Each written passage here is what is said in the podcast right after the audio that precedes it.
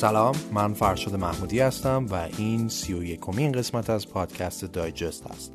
پادکستی که مسائل نسبتاً پیچیده دنیای اطراف ما رو به زبانی بسیار ساده برای شما تعریف میکنه. این قسمت در شهریور 99 ضبط میشه.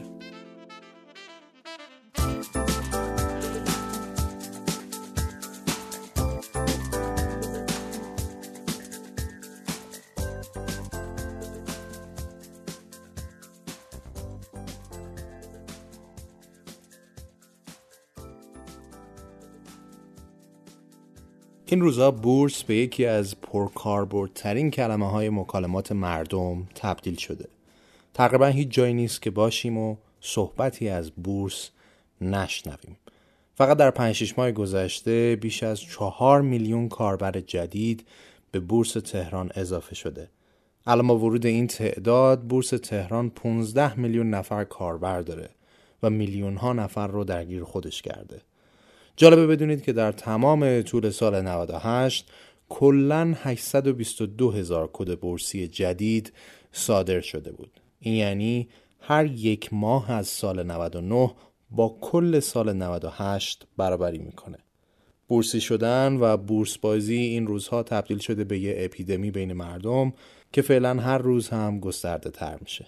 به همین مناسبت تصمیم گرفتیم در این قسمت از دایجست به موضوع بورس بپردازیم. اینکه این بازار اصلاً چی هست، چطور کار میکنه، چه تأثیری روی اقتصاد میتونه داشته باشه و چندین چیستی و چرایی دیگه. در ضمن با توجه به درخواست‌های متعدد و زیاد شما دوستان در رابطه با قسمت‌های طولانی و بلند، من تصمیم گرفتم که این اپیزود رو به 2 پارت تقسیم بکنم و 2 پارت رو با هم منتشر کنم. در نتیجه شما نیمی از مطالب رو در قسمت اول میشنوید و نیم دیگر رو در قسمت دوم. با تشکر از گردآورنده علی نصراللهی، ویراستار شادی حسینی و ممنون از خانم شبنم کیوانیان برای اعتبار سنجی مطلب.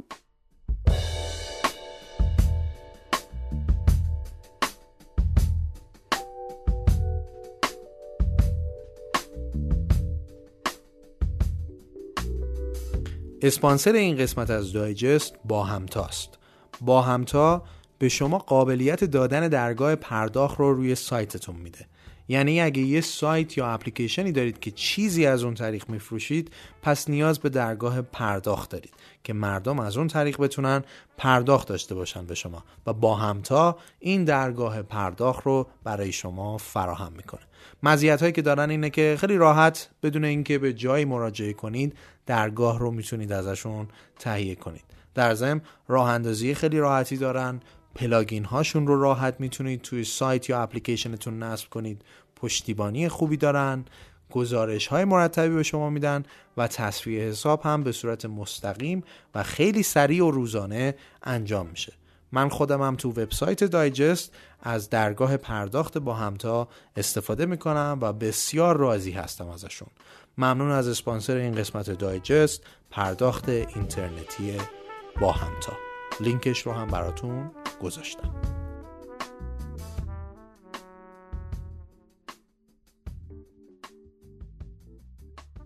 برای شروع داستان بورس بد نیست مثل همیشه یه نگاهی به تاریخچه‌اش بندازیم و ببینیم این بازار از کجا اومده و چرا گذشتگان ما تصمیم گرفتن چیزی به اسم بازار سرمایه یا همین بورس ایجاد کنن. برای نگاه به تاریخچه این بازار باید به اروپای قرن 14 و 15 سفر کنیم. در این دوران اروپایی‌ها تازه داشتن از قرون وسطا عبور می‌کردن و در حال سر و شکل دادن به سیستم‌های مالی و تجاریشون بودن. شهرهای اروپا کم کم داشتن به مرکز تجارت جهان تبدیل می‌شدن. مخصوصاً شهرهای بندری نقش مهمتری داشتن چون باعث رونق تجارت دریایی با خارج از اروپا می‌شدن. اون وقتا بیشترین تجارت اروپا با کشتی انجام میشد. هر تاجری چندین کشتی برای تجارت داشت.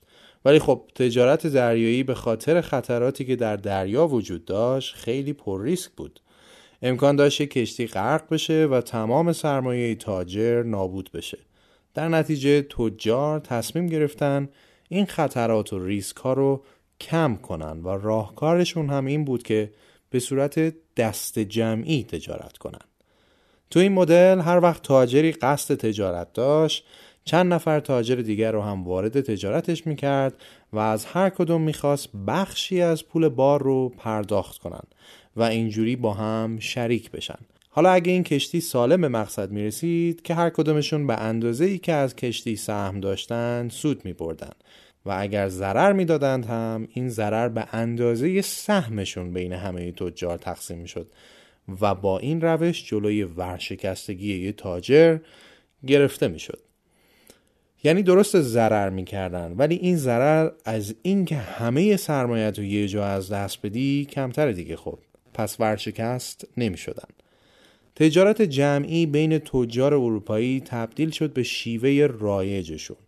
یه مراکزی در اروپا تبدیل شدن به محل تجمع تجار تا اونجا شریک تجاری جذب کنن. یکی از این مراکز مهم در شهر بروژ بلژیک بود. در قرن 16 میلادی این شهر به یکی از مهمترین محل‌های تجمع تجار تبدیل شده بود. از سراسر اروپا، مخصوصاً شهرهایی مثل جنوا و ونیز و فلورانس، تجار می اومدن به بروژ تا برای خودشون شریک پیدا کنن. مسافرخونه بزرگ این شهر تبدیل شده بود به محل قرارها و ملاقات تاجرین. این مسافرخونه متعلق بود به یه اشرافزاده بلژیکی به اسم وندر بورس. بله، بورس. در واقع این مسافرخونه و میدون مقابلش که به خاطر خاندان معروف بورس به همین اسم نامگذاری شده بودن، به پاتوق تجار اروپایی تبدیل شده بود. مورخا میگن اینجا اولین مرکزی بود که تجار تجارتشون رو به صورت سهام با هم معامله میکردن. تجار کم کم همینجا اوراق شراکتشون رو معامله میکردن و این محل به مرکز معاملات اوراق شراکت هم تبدیل شد.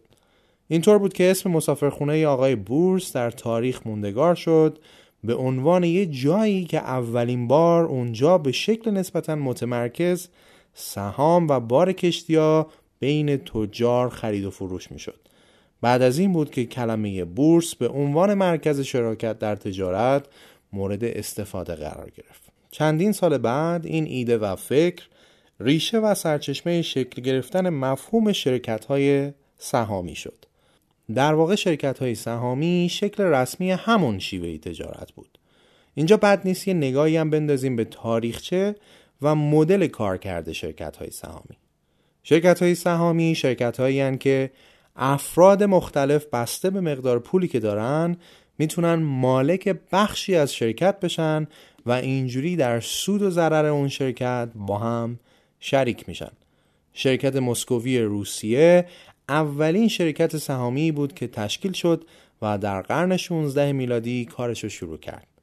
همینطور که تجار به شکل اشتراکی و سهامی فعالیت میکردن، به موازاتش در شهر آنتورپ بلژیک اولین مرکز خرید و فروش کالا هم شروع به کار کرد که امروزه بهش میگیم بورس کالا. بورس کالا در واقع مکانی بود که اونجا بازرگان‌ها، تجار، کشاورزا و صنعتگران کالاهاشون رو عرضه میکردن و مشتری پیدا میکردن.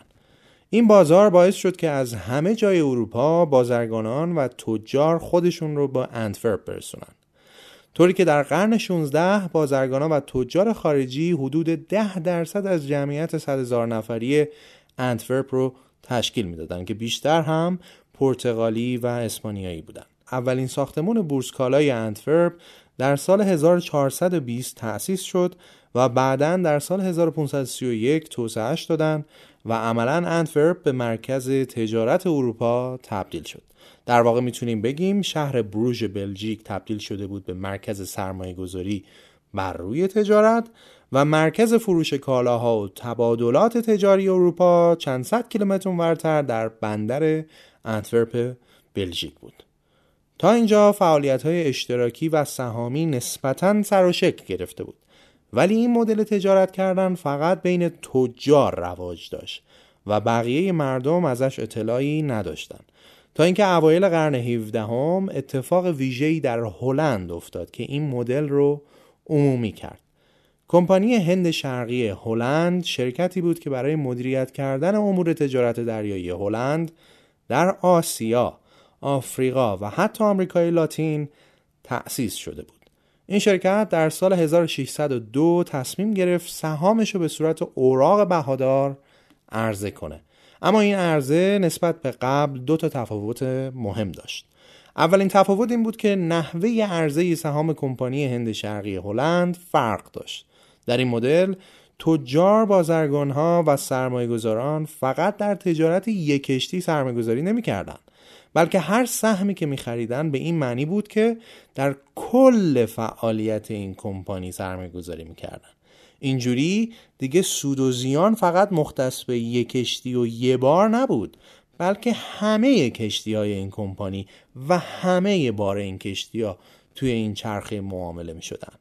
واسه همینه که میگیم سهامداران در کل تجارت کمپانی سهیم می‌شدن.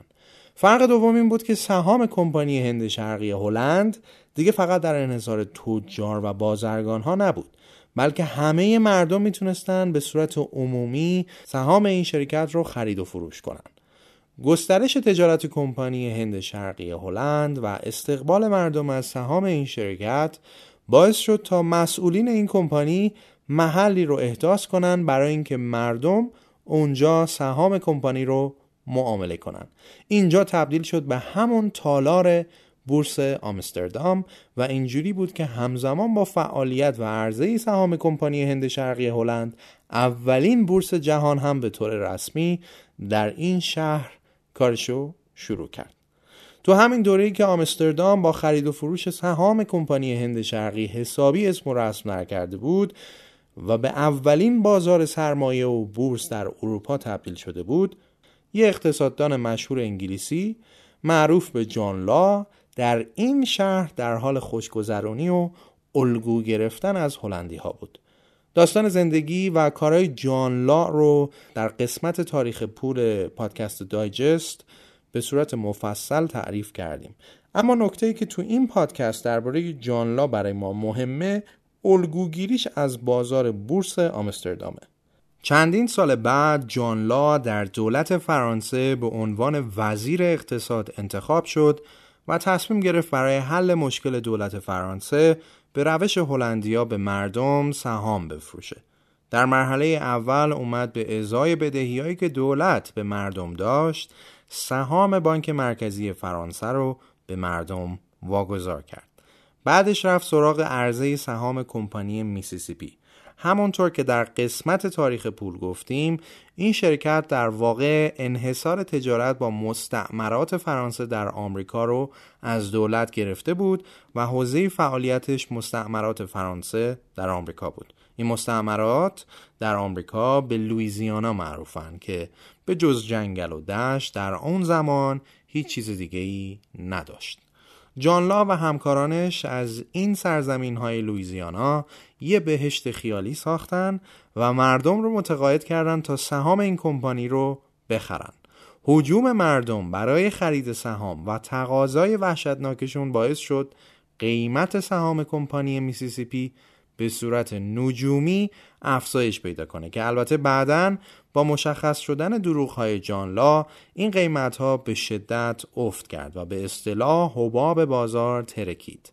کمپانی میسیسیپی و بانک مرکزی فرانسه اولین شرکت‌هایی بودند که سهامشون در فرانسه به صورت عمومی بین مردم عرضه و خرید و فروش شد.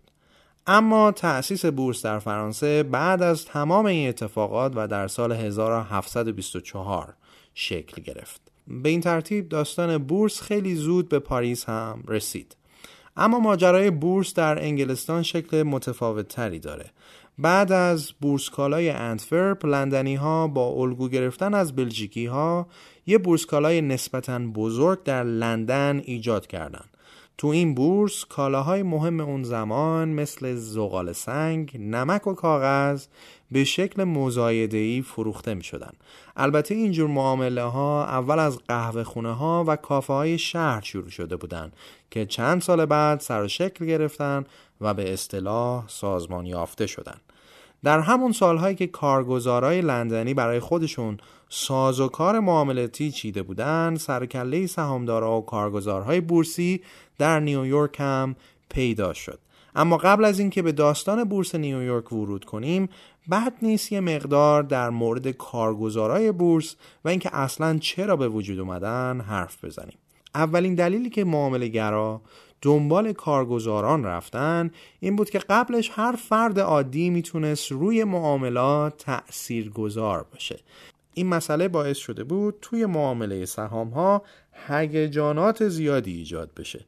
برای بازی با قیمت ها خرید و فروش های مجازی انجام میشد. مثلا یه نفر سهمی رو به فرد دیگه‌ای X تومن سوری میفروخت و فردا همون سهم رو به صورت سوری X به علاوه 1 میخرید، بدون اینکه پولی جابجا شده باشه، اما قیمت سهامو بالا پایین میکرد.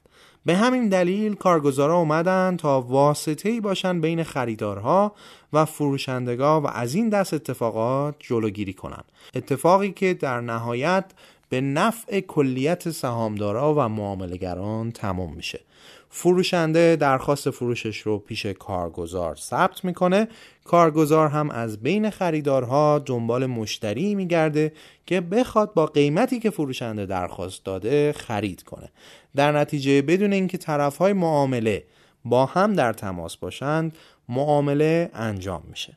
البته بعد از اینکه اقبال عمومی به بورس بیشتر شد، نقش کارگزارها پررنگتر شد، چون اگه قرار بود کارگزارا نباشن، هر کسی که قصد معامله داشت باید خودش میرفت بورس، اما وقتی کارگزارا هستن، کارگزارا به وکالت از اونها خرید و فروش رو سازماندهی میکنن.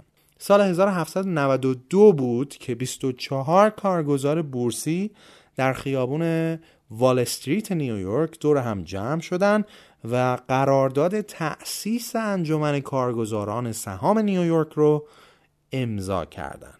این قرارداد زیر درخت نارون به امضا رسیده بود و به همین دلیل به قرارداد درخت نارون یا همون باتن وود معروف شد. تو این قرارداد تصمیم گرفتن که فقط کارگزاران بورسی حق معامله داشته باشند، در حالی که خب قبل از این همه مردم میتونستن کف خیابون یا مثل لندن تو قهوه خونه ها سهام معامله کنن. البته ناگفته نمونه که اون اوایل خود به وجود اومدن یه لایه واسطه‌ای به اسم کارگزاری مشکلاتی در زمینه شفافیت به وجود آورد، چون اون وقتا که وسایل ارتباطی مثل الان زیاد و در دسترس نبود که این شکلی معامله انجام میشد که کارگزارا داخل یه ساختمان مشغول معامله میشدن و مردم هم راه نمیدادن. کسی هم نمیفهمید چه اتفاقی اونجا میفته. خود این موضوع باعث یه سری مشکلات میشد. 25 سال بعد در 8 مارس 1817 اعضای مؤسس این انجمن تصمیم گرفتن انجام معاملات سهام ها رو شفافتر و قانونمند کنن. بنابراین به فکر تأسیس یه بورس مستقل افتادن. این بورس همون سال 1817 تأسیس شد و اون 24 کارگزار هم خودشونو به عنوان هیئت امنای بورس اوراق بهادار نیویورک معرفی کردن. یه اساسنامه هم تنظیم کردن و اینجوری شروع به کار بورس نیویورک حالت رسمی پیدا کرد. به این ترتیب بازرگان‌های نیویورکی فعالیت بازار بورس نیویورک رو تو پلاک 40 خیابون وال استریت که یه ساختمان اجاره‌ای بود شروع کردن. خب دیگه بریم سراغ بورس تو ایران و اینکه این بازار چطوری سرکلش تو ایران پیدا شد.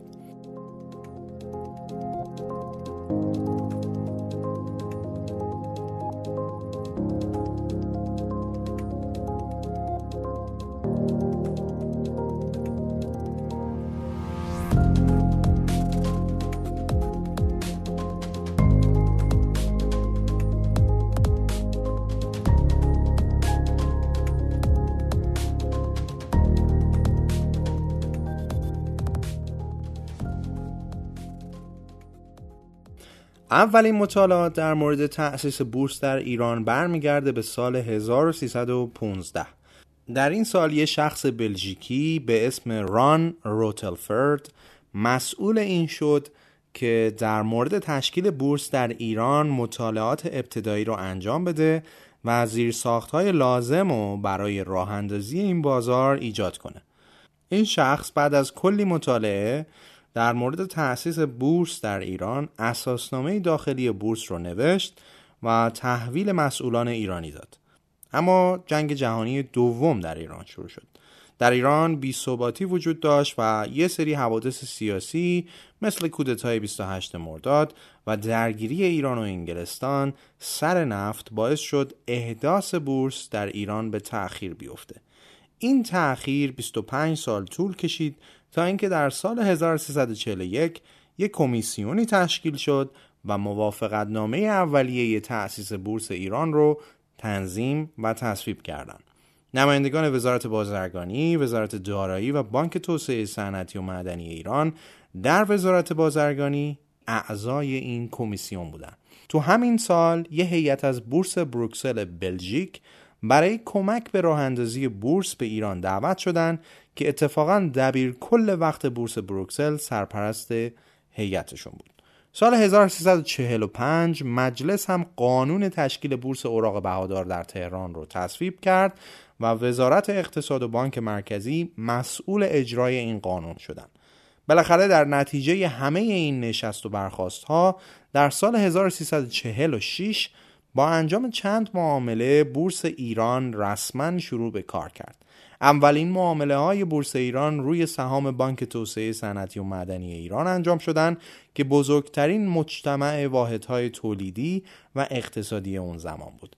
فعالیت بورس تهران تا سال 1357 ادامه داشت تا اینکه انقلاب شد و در فعالیت‌های بازار بورس وقفه افتاد. بعد از انقلاب دولت خیلی از شرکت‌هایی که خیلیشون هم بورسی بودن رو مصادره کرد و یهو اقتصاد ایران به شکل عجیبی دولتی شد. این اتفاق باعث شد چرخه بورس تهران از حرکت بایسته. بعد از انقلاب خیلی‌ها بورس رو به عنوان یک نماد سرمایه‌داری می‌دونستن، تا جایی که بعضی از فعالای بازار بورس می‌ترسیدن بگن تو بازار سهام کار می‌کنن. همه اینها شلیکایی بود به قلب بورس. مسئله دیگه‌ای هم وجود داشت. اونم این که با وجود اینکه اصل 44 قانون اساسی مالکیت خصوصی رو به رسمیت شناخته بود، ولی این داستان بدبینی به بورس و مالکیت خصوصی تا حدودای سال 68 ادامه داشت، تا اینکه جنگ تمام شد و بعد از اون دولت وقت برنامه‌هایی برای بازسازی اقتصادی اجتماعی تدوین و تصویب کرد. حتما عنوان برنامه‌های چندم توسعه براتون آشنا هست. برنامه‌های بعد از جنگ دولت برنامه‌های اول و دوم توسعه بودن که هدفشون این بود که عملکرد شرکت‌های دولتی رو ارتقا بدن و بخش خصوصی حضور فعالتری در اقتصاد ملی داشته باشه. به همین خاطر بسترهای لازم برای خصوصی سازی فراهم شدن. یکی از ابزارهایی که برای محقق شدن خصوصی سازی در نظر گرفتن واگذاری سهام شرکت‌های دولتی از طریق بورس بود. اما خب این کار هم نتونست خیلی به بورس رونق بده، چون بخش بزرگی از اقتصاد هنوز دولتی بود. سال 79 قانون برنامه سوم توسعه تصویب شد که تو این قانون هم خصوصی سازی شرکت‌های دولتی یکی از برنامه‌هایی بود که دنبال می‌شد. عنوانش هم بود ساماندهی شرکت‌های دولتی و واگذاری سهام اونها. برای رسیدن به این هدف اومدن طبق ماده 15 برنامه سوم توسعه اساسنامه سازمان مالی گسترش مالکیت واحدهای تولیدی رو تغییر دادن و سازمان خصوصی سازی به جاش تشکیل شد. یعنی سازمان خصوصی سازی سال 80 بود که متولد شد. ولی خب با وجود تأسیس سازمان خصوصی سازی بازم سر اینکه شرکت‌های دولتی به بخش خصوصی واگذار بشن بحث بود، حالا چه از طریق مزایده چه از طریق بورس. یک گروه دنبال خصوصی سازی بودن و می‌خواستن اقتصاد بازار محور ایجاد کنن. از اون طرف بعضی از سیاسیون معتقد بودن که طبق اصل 44 قانون اساسی بخش دولتی یه صنایعی رو شامل میشه که این صنایع نباید از انحصار دولت خارج بشن. حالا اینا چه صنایعی رو میگفتن که باید در انحصار دولت بمونه؟ همه صنایع بزرگ، صنایع مادر، بازرگانی خارجی، معادن بزرگ، بانکداری، بیمه، تامین نیرو، سدها و شبکه‌های بزرگ آبرسانی، رادیو و تلویزیون، پست و تلگراف و تلفن، هواپیمایی، کشتیرانی، راه و راه آهن و چیزهایی از این دست. این اختلاف سر این که چی خصوصی سازی بشه و چی نشه باعث شد که رهبری در سال 84 از مجمع تشخیص مصلحت نظام استعلامات کارشناسی بگیره و بعد هم سیاست‌های کلی اصل 44 رو ابلاغ کرد. یعنی مشخص شد که صنایع و شرکت‌های دولتی چطوری باید خصوصی سازی بشن. طبق این ابلاغیه دولت باید 80% از سهام شرکت‌های دولتی رو به بخش خصوصی واگذار می‌کرد و اینکه بخش خصوصی میتونستن در صنایع مادر هم مالکیت داشته باشن ممنوعیتش برداشته شد. اینجا بود که دولت نهم تصمیم گرفت یه بخشی از سهام شرکت‌های دولتی رو بده به دهک‌های کم درآمد جامعه، یعنی می‌خواست هم خصوصی سازی رو اجرا کنه هم اینجوری به اقشار ضعیف جامعه کمک کنه. این واگذاری همون سهام عدالتی بود که این چند وقت اخیر هم زیاد ازش شنیدیم که به نوعی یارانه و یا سوبسید هم حساب میشه. این طرح اینجور بود که دولت اومد تو شرکت‌های تحت مالکیتش سهام خودشو واگذار کرد به 6 دهک پایینه درآمدی. البته واگذاری یعنی فروختن این سهام به مردم، ولی چون این واگذاری به نوعی سوبسید یا یارانه هم بود اومدن نصف قیمت سهم رو تخفیف دادن، اون نصف دیگه قیمت رو هم قرار شد طی 10 سال بگیرن از مردم. چطور؟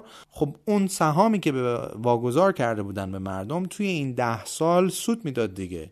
دولت توی این 10 سال پول خودشو خورد خورد از این سوده بر میداشت تا وقتی که قیمت فروشش تسویه بشه. از یه طرف دیگه ورود صنایع مادر به بورس مهمترین اتفاقی بود که بورس ایران رو متحول کرد. الان این شرکت‌ها از مهمترین شرکت‌های بورسی هستند.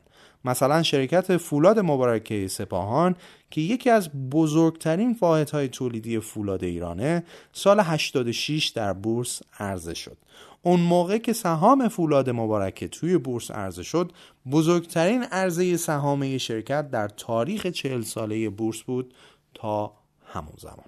خب حالا که تاریخچه بازارهای مالی و بورس رو یه مرور کوتاهی کردیم و با شرکت‌های سهامی هم یه آشنایی مختصری پیدا کردیم، میتونیم با مفهوم کلی بورس و تأثیرش روی اقتصاد بیشتر آشنا بشیم.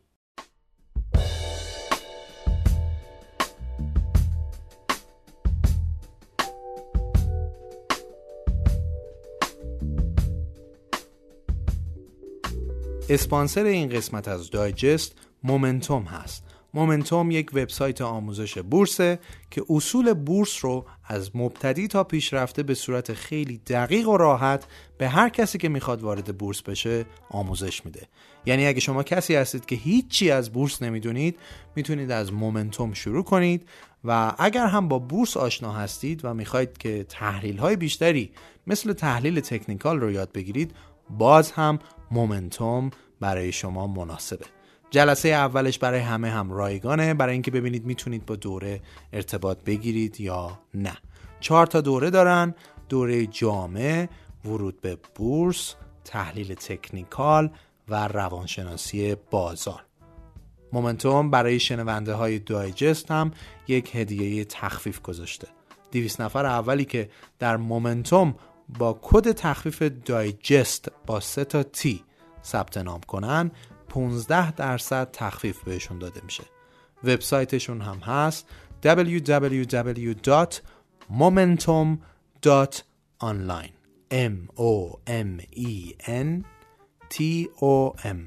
momentom.online. لینکش رو براتون میذارم.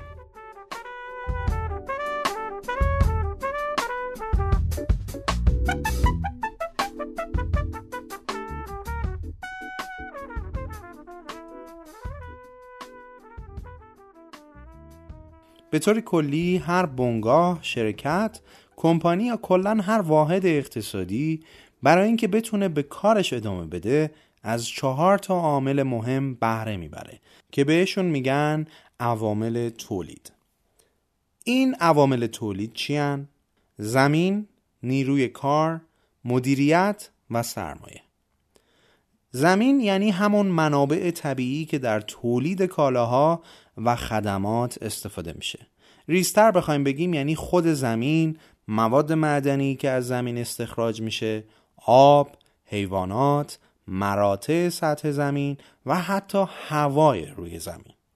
دومین عامل از عوامل تولید نیروی کاره، همون سرمایه انسانی یه شرکت یا کمپانی که میشه همه آدم‌هایی که توی اون سازمان کار میکنن، از کارگر گرفته تا مدیرها. عامل سوم در تولید مدیریت و کارفرمای شرکته که البته خودش جزء نیروی کاره، اما چون ریسک شروع یک کار جدید رو قبول کرده و باعث شده سایر عوامل شکل بگیرن و یه مجموعه ای رو ایجاد بکنن، خودش یه عامل مهم تولید به حساب میاد. و اما مهمترین عاملی که باید وجود داشته باشه تو هر شرکت تولیدی یا خدماتی و اگه نباشه همه عوامل دیگه هم از بین میرن، عامل سرمایه است. در واقع سرمایه اون چیزیه که تولید یا خدمات بر اساسش شکل میگیره. فرض کنید شما قصد راه اندازی یه واحد تولیدی رو دارید. برای راه اندازی این واحد کارآفرین یا کارفرما که شما باشید به عنوان یکی از عوامل حاضره. زمین هم فراهم شده، نیروی کار متخصص هم پیدا کردید. اما برای راه افتادن این چرخه نیاز به سرمایه هست. سرمایه اینجا میتونه پول نقد باشه که بعد تبدیلش میکنید به ماشینالات، سوله و بقیه زیرساخت‌های تولیدی که نیاز دارید. پس نقش سرمایه تا اینجا مشخص شد. اما این سرمایه ها از کجا میان؟ یکی از راه‌های تأمین سرمایه پولیه که خود کارفرما یا شرکاش به مجموعه تزریق میکنن. راه بعدی اینه که از منابع کوتاه مدت تأمین سرمایه استفاده کنید. مثلا وام بگیرید. یعنی موقتاً از یه جایی یه پولی قرض بگیرید تا کارتون راه بیفته و بعد پسش بدید. راه آخرم اینه که از بین کسایی که سرمایه بیکار دارن سرمایه گذار و پول جذب بکنید. اینجاست که بورس تبدیل میشه به محلی که شما بخشی از سهام شرکتتون رو عرضه میکنید و در ازاش سرمایه و پول به دست میارید. در واقع بورس جاییه که خود سرمایه عرضه و تقاضا میشه. شرکت هایی که نیاز به سرمایه دارن خودشون رو برای جذب سرمایه عرضه میکنن، سرمایه گذارا هم میتونن به این عرضه جواب بدن و تو فعالیت اون شرکت شریک بشن. البته این شراکت انواع مختلفی داره. ما تو این پادکست بیشتر از همه با عرضه سهام شرکت ها در بورس کار داریم. در واقع بورس یه سیستم واسطه‌ایه که میاد سرمایه رو از کسایی که سرمایه راکد یا اضافه دارن هدایت میکنه به بخش‌ها و شرکت‌هایی که سرمایه لازم دارن. در بازار سرمایه هم سرمایه گذار در ازای سرمایه گذاری که تو این شرکت کرده یه بخشی از سهامش رو صاحب میشه. البته این مدل سرمایه گذاری ریسک بیشتری داره و ممکنه سرمایه گذار ضرر کنه، اما این ریسک یه روی دیگه هم داره و معمولاً سرمایه گذاری از طریق بورس اگه درست انجام بشه بیشتر از بانک سود میده به سرمایه گذار. مثلا سال 2019 سود بانکی در آمریکا بین 1.5 تا 1.75% تعیین شده بود. تو همین سال بورس نیویورک بیشتر از 21% بازدهی داشت. یا مثلا سود سپرده‌های بلند مدت ایران تو سال 98 15% تعیین شد، در حالی که بازدهی سال 98 بورس تهران 187% بود. البته در ایران همیشه انقدر بین سود بانکی و بازدهی بورس اختلاف وجود نداشته. مثلا سال 93 نرخ سود بانکی 22% و بازدهی بورس تهران حدود 45% بوده که البته باز هم وزنه به سمت بورس سنگینی میکرده. پس تا اینجا با نقش سرمایه در اقتصاد و تولید، مفهوم بورس، تأمین سرمایه و کارکردش آشنا شدیم. حالا ببینیم بورس چه نقش مثبتی در اقتصاد میتونه بازی کنه. فرض کنید یه شرکت بعد از بررسی‌های فنی به این نتیجه میرسه که با اضافه کردن یه بخش تولیدی یا خدماتی جدید به شرکتش میتونه کالا یا خدمات بیشتری تولید کنه. این باعث میشه ارزش افزوده جدیدی در اقتصاد ایجاد بشه، بازار کار بیشتر بشه و در نهایت اقتصاد رونق بگیره. اما شرکت برای راه اندازی این بخش نیاز به سرمایه داره که سهامدارا و شرکا نمیتونن تأمینش کنن. همونطور که گفتیم مدیرا تو این موقعیت یا باید دنبال گرفتن وام برن یا باید بیان سراغ بازار بورس. هر کدوم از این روش‌ها مزایا و معایبی داره. مثلا وام گرفتن یا اصطلاحاً استقراض کردن باعث میشه سهام شرکت بمونه برای سهامداران اصلی و از دستشون نره. اما از اونور باعث میشه ریسک مالی مجموعه بالا بره و اگه به اندازه کافی نقدینگی نداشته باشن که بدهی‌ها رو پرداخت کنن، شرکت بعداً دچار مشکل میشه. حتی ممکنه طرح شرکت کلاً شکست بخوره که در این حالت احتمال ورشکستگی شرکت بیشتر میشه، چون بانک فقط اصل پول و سودش رو میشناسه و کاری نداره که شما ضرر کردید و اوضاعتون چطوره. اما تأمین مالی از طریق بازار سرمایه اولا ریسک مالی ایجاد نمیکنه چون بدهی در کار نیست. ثانیاً حتی اگه طرح شکست بخوره بار مالی زیادی برای شرکت نداره، چون کسی که به عنوان سرمایه گذار از طریق بورس سرمایه گذاری میکنه پذیرفته که شرکت همونقدر که ممکنه سودده باشه میتونه زیانده هم باشه و در کلیت موضوع با شما شریک شده. با این وجود جذب سرمایه از طریق بورس باعث میشه شما به عنوان صاحب شرکت بخشی از سهام شرکت رو از دست بدید که امکان برگشتنش هم خیلی سخته. یعنی در واقع بخشی از داراییتون رو میفروشید. البته وقتی یه شرکت میخواد سرمایه مورد نیازش رو از طریق بورس تأمین کنه، برای ورود به بازار بورس باید یه سری شرایط اولیه رو داشته باشه. شرایط اولیه سازمان بورس تو هر کشوری متفاوته و به قوانینی که دارن بستگی داره. مثلا تو ایران شرکتی که میخواد وارد بورس بشه باید حداقل در 3 سال گذشته سودده بوده باشه، یا مثلا باید حداقل از 2 سال قبل از بورسی شدن شرکت حسابرسان مورد تایید صورت‌های مالی اون شرکت رو بررسی و تایید کرده باشن. صورت مالی در واقع صورت وضعیت فعالیت 1 سال اخیر شرکته که نشون میده شرکت تو اون 1 سال چه کارایی کرده، چقدر هزینه کرده، چقدر درآمد داشته و کلا اینکه وضعیت سود و ضررش چطوره. ممکنه حسابرس تو 2 دوره قبلی یعنی 2 تا 1 سال از صورت‌های مالی شرکت ایرادی گرفته باشه که تو اصطلاحات مالی میگن صورت مالی مردود یا مشروط شده. اگر این اتفاق بیفته اون شرکت برای ورود به بورس دچار مشکل میشه. تو بعضی کشورها طرح توجیهی میخوان از شرکت‌ها تا سازمان بورس بدونه این پولی که سرمایه گذارا میخوان به شرکت تزریق کنن قرار صرف چه کارهایی بشه. این شرکت میتونه سرمایه که جذب میشه رو برای افزایش تولید به کار بگیره یا نه. این نظارت‌ها همیشگی هستند. سازمان بورس تعهد میگیره از شرکت‌ها که در طول سال هم صورت وضعیت مالی خودشونو به صورت سالیانه، 6 ماهه، 3 ماهه و حتی 1 ماهه به سازمان بورس و سرمایه‌گذارا ارائه کنن. اگه یه شرکت چند دوره مطابق استانداردها نباشه بورس باهاش برخورد میکنه. همه این سختگیری هایی که سازمان بورس میکنه واسه اینه که از سرمایه گذاران محافظت کنه. سازمان بورس موظف خیلی دقیق روی سرمایه هایی که شرکت ها جذب کردن نظارت داشته باشه که یه وقت شرکت‌ها سرمایه‌گذاران رو نابود نکنن و این سرمایه‌ها در مسیر درست حرکت کنه.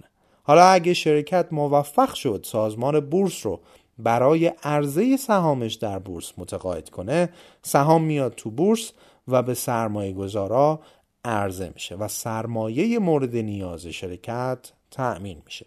اون شرکت در نهایت ممکنه از این سرمایه استفاده کنه برای احداث یه خط تولید یا یه بخش جدید راه اندازی کنه یا هر کار اقتصادی دیگه‌ای بکنه که این میتونه باعث تولید بیشتر کالا یا خدمات بشه، ارزش افزوده بیشتر ایجاد کنه، بازار کار رو گسترده تر بکنه و خب همه اینا یعنی رشد اقتصادی.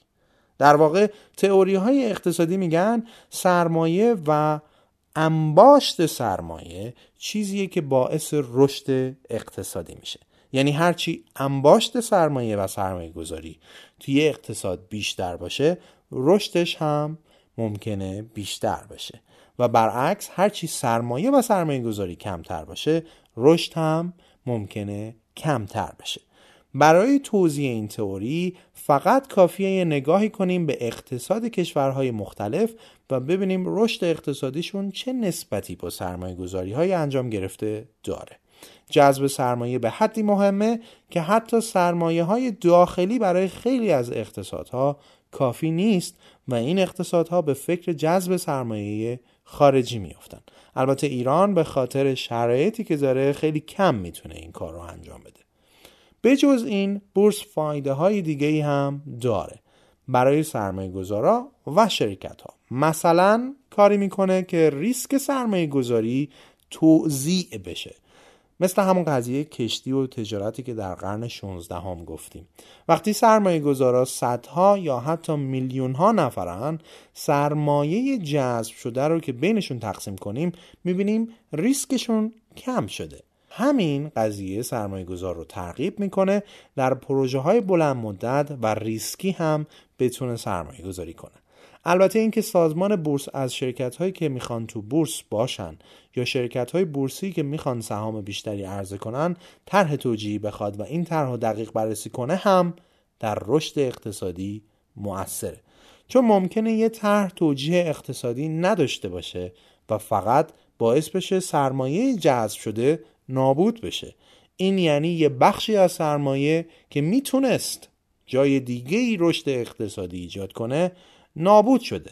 پس مهمه که بورس میتونه طرح‌های توجیهی رو درست بررسی و تحلیل کنه یا نه. بعضی از اقتصاددانها معتقدن که بورس به خاطر نداشتن همین دید کارشناسی نسبت به طرح‌ها و پروژه‌ها یه وقتایی سرمایه رو درست هدایت نمی‌کنه و باعث نابودی سرمایه‌ها میشه.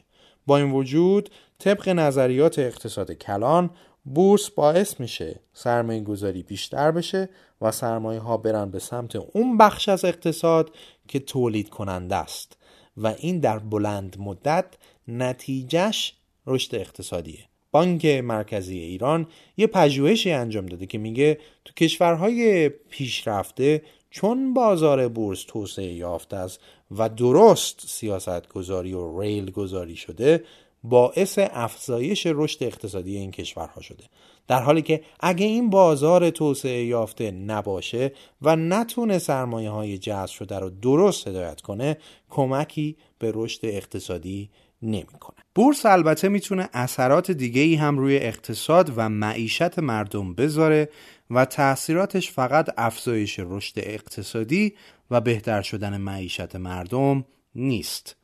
بعضی وقتا این بازار مالی خودش تبدیل میشه به سیاه‌چاله‌ای که اقتصاد و معیشت رو پایین میکشه. در شرایطی این اتفاق میفته که بورس نتونه اثری روی رشد اقتصادی داشته باشه و هر کی ساز خودش رو بزنه. مثلا فرض کنید رشد اقتصادی کشور منفی باشه اما برخلاف جریان کلی اقتصاد بورس داره به سمت جلو حرکت میکنه.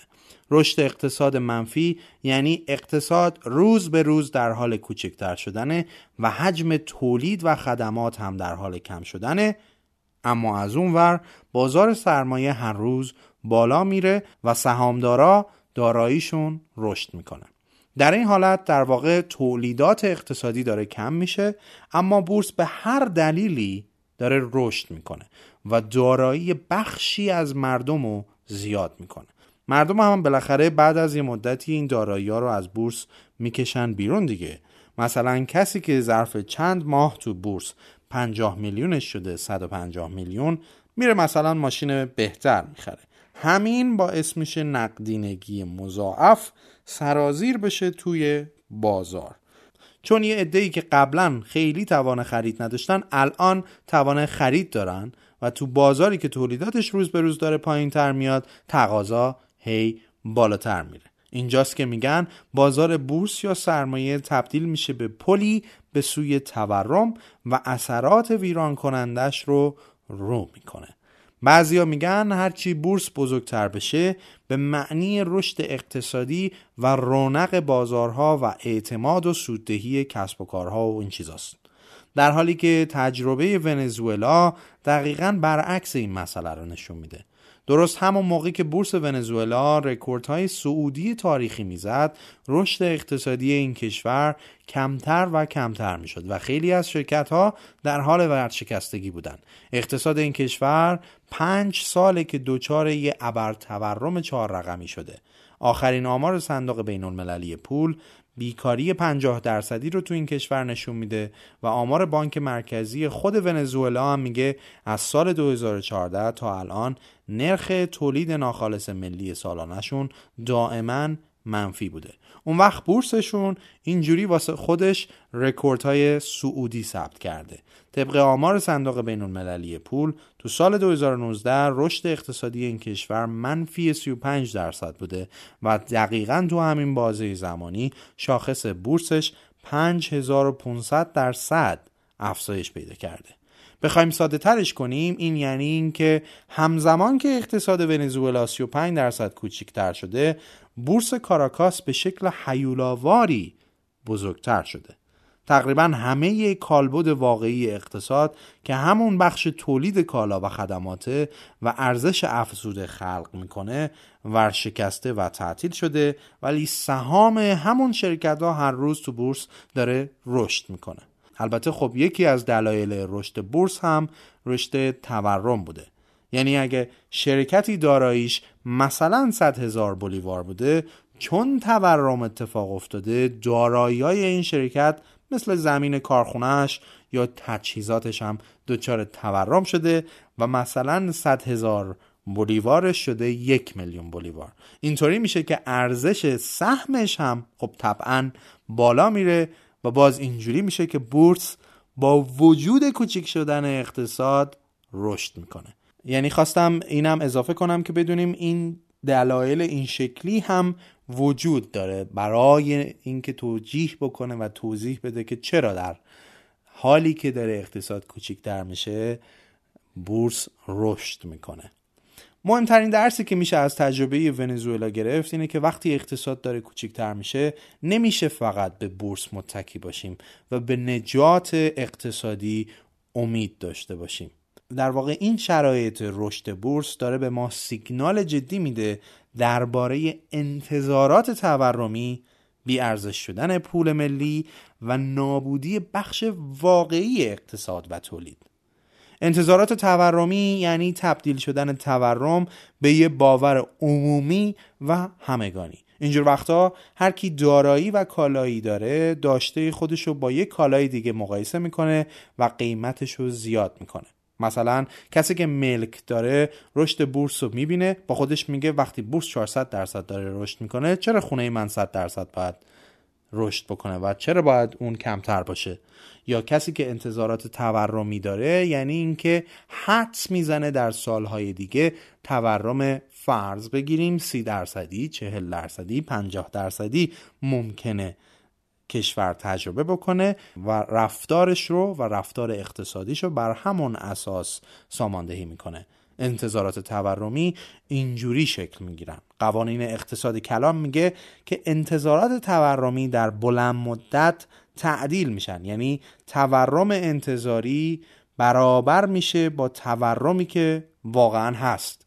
یعنی وقتی من فکر میکنم که سال آینده تورم 100% داریم، رفتار اقتصادی خودم رو طوری شکل میدم که طبق این تورم 100% ضرر نکنم. خب حالا کمی بیایم با ساختار بازار بورس آشنا بشیم.